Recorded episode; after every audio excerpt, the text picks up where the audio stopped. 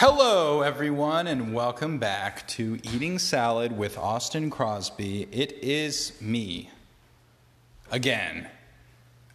Anyway, um, you can tell that we have just come off of some rosemary chicken salad from Target.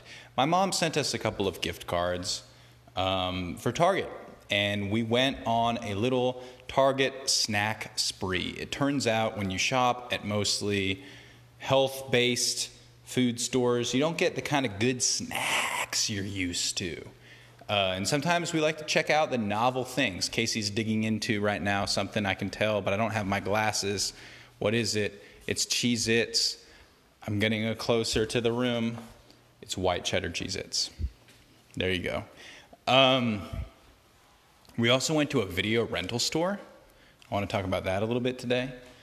Um, but I just saw a TikTok that was how someone was handed a flyer at an event that was the plan to reinstate Trump in days, not years, not waiting for 2024.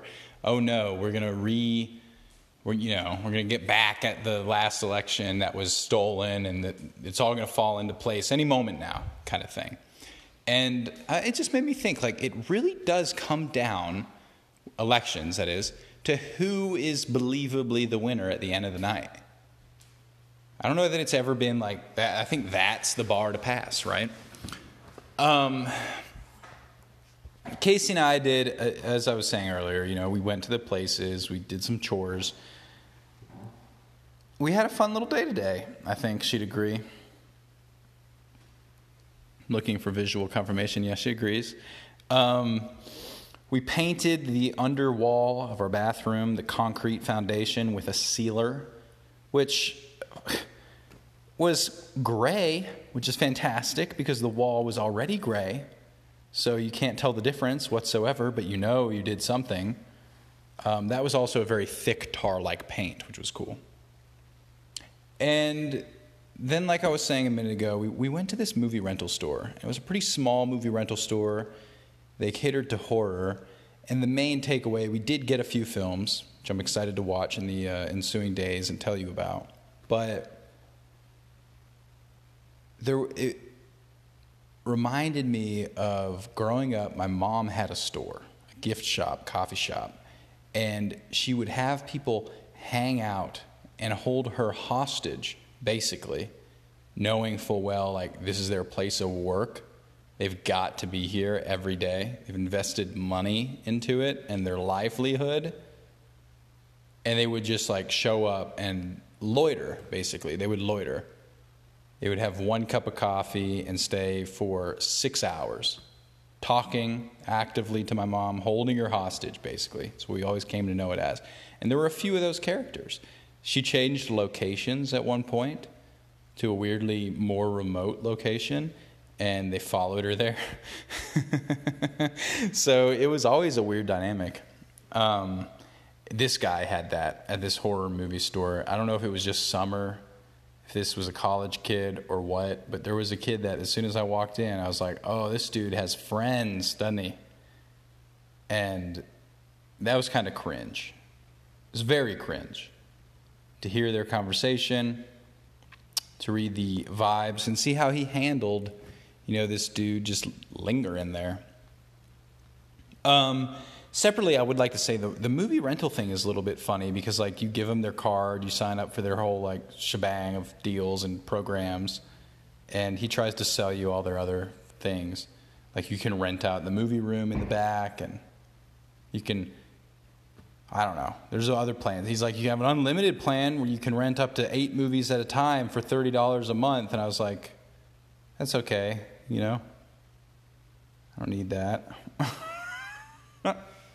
it's just sad. It's sad. But I, we did rent three movies. So, you know, that's pretty cool. And I talked to him about Videodrome, which was the Atlanta uh, movie rental place. It was huge. And I was trying to encapsulate what exactly about this is queer. But there's something to Atlanta being the queer capital of the South, um, mostly due to size, right? Maybe not GDP, or no, not GDP, per capita uh, queer capital, but it is, you know, it's the queer capital of the South. That's why there would be a movie rental store there.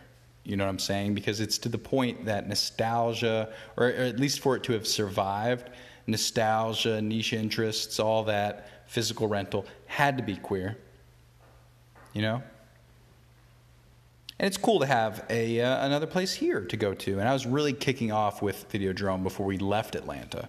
I was getting my punch card used regularly, renting and watching a movie a day. This place, we'll see.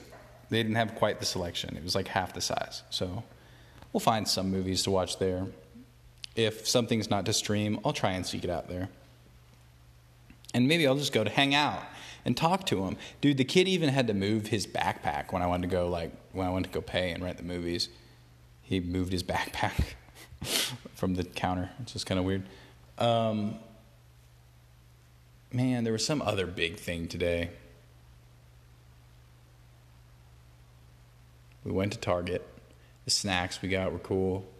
We got uh, bold Canadian dry ginger ale, their new flavor, bold and tried a little bit before recording here with some vodka, some Finlandia vodka. Um, and I will say, like trying it, it is bolder. It ginger is one of those things that barely has to be more bold before you notice it a lot more.